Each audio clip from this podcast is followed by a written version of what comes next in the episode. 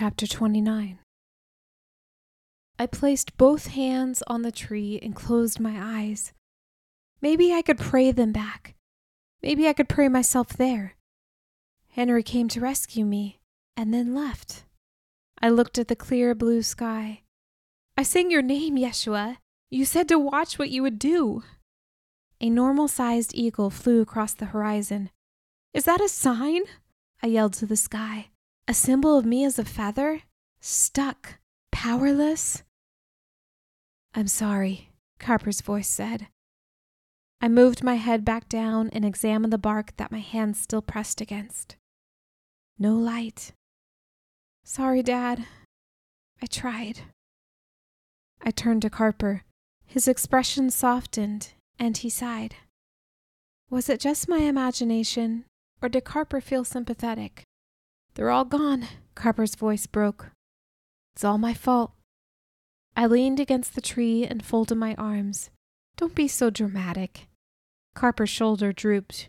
Your boy, your friend, thank you very much. He told me right before he ran off to save you that the Lasaris carried Jimmy in a cot around the wall. Jimmy wanted to march with them. He died during the march. The world slowed down to smash my heart. He couldn't be. He had to be okay. Pero? Carper came back into focus. Will you forgive me? he asked. Carper, the man who'd killed Jimmy, made Mom his concubine, broke my family, hurt me and many, many more, asked for my forgiveness. I thought I could forgive him.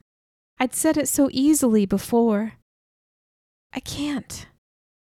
I can't. My teeth gritted. You killed him. Tears sprung to my eyes at the image. The Lasaris supported Jimmy through his last breath. After so many years as a prisoner, he was finally free. I understand.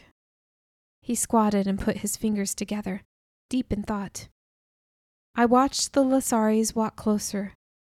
It didn't matter. Henry was gone, Jimmy dead. After a long and uncomfortable pause, Carper spoke. I told your friend, his name is Henry. Okay, Carper said.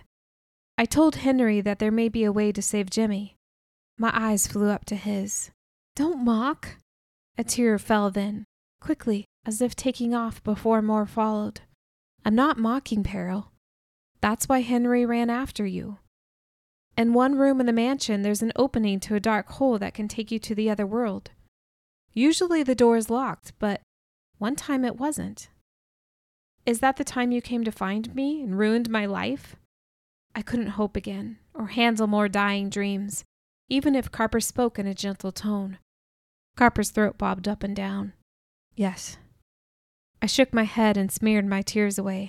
Leave me alone, Carper. Taken enough. Let me finish. I tugged at my necklace. Had I not left the door because Carper needed a friend? The door opened because of your mom. His eyes searched mine. Her necklace brought me to you. I shook my head.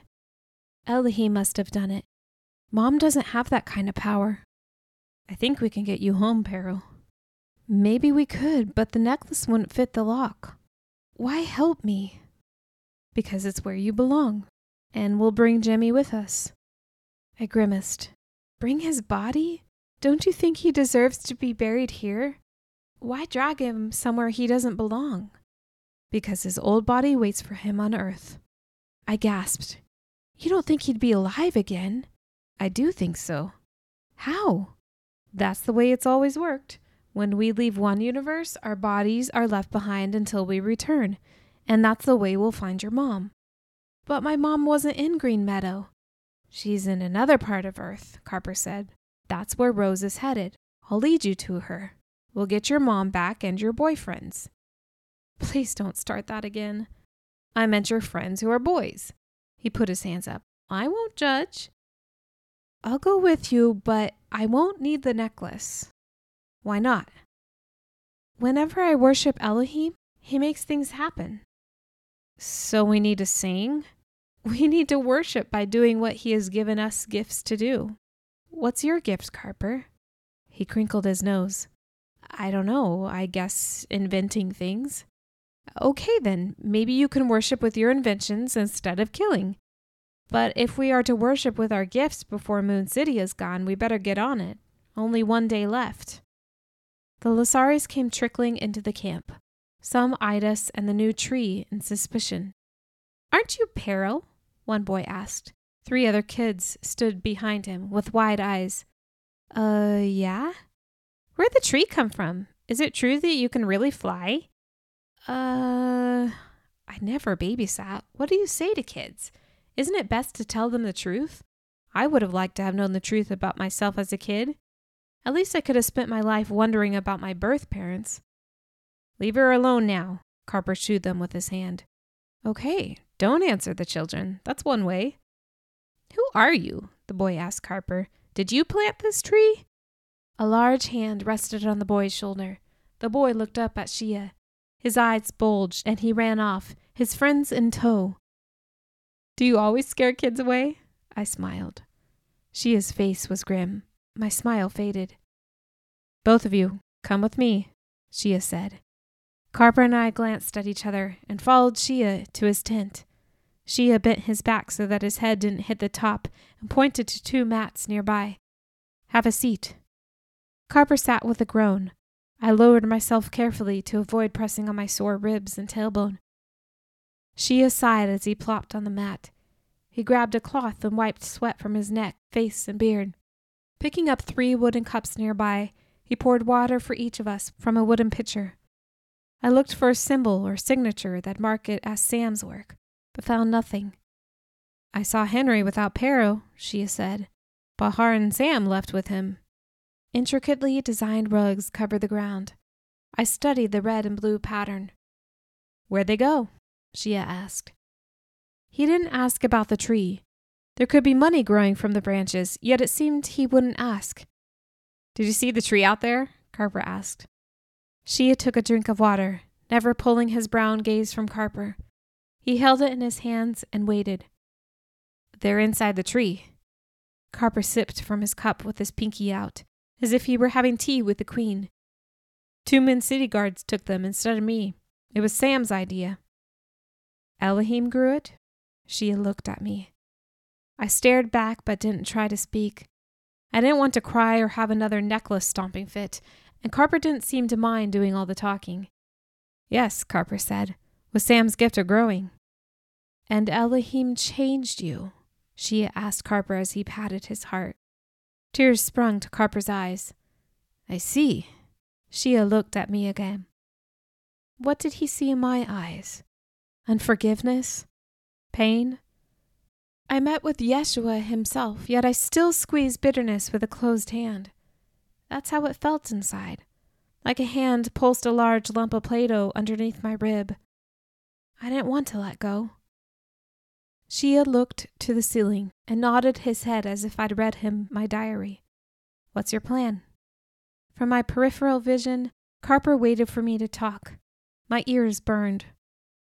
Tell him, Pero, Carper said. I sighed. Carper and I will take Jimmy to a room in Carper's mansion that could lead us home. Jimmy will live because his body is in the younger universe. Another breath. I will be home with my dad. And Carper will establish himself as king of the Lasaris. You forgot the most important part, Carper said. We're not going to Green Meadow. They're in China. I sneered. I don't believe you. It's the place I made the Lee plants. Everything is made in China, I said. Carper picked at his nails. If you watched the news at all, you would have already known I'm telling the truth. If you hadn't taken my mom, I wouldn't have been sheltered and could have watched the news. I didn't dare look at Shia. His calm face would surely tell me to relax. We'll find Pero's mom and friends, Carper said. It'll work out. You don't know that. Yes, I do, Carper said. A great power will be at work. I pulled the necklace off and held the pendant. The feather dangled by one piece of wood. Only a minor break and it'd be ruined. This necklace is a joke. I have no power with it. I'm nobody special. I snapped it in half. Still want me to tag along? Carper shook his head. Not that power, stupid.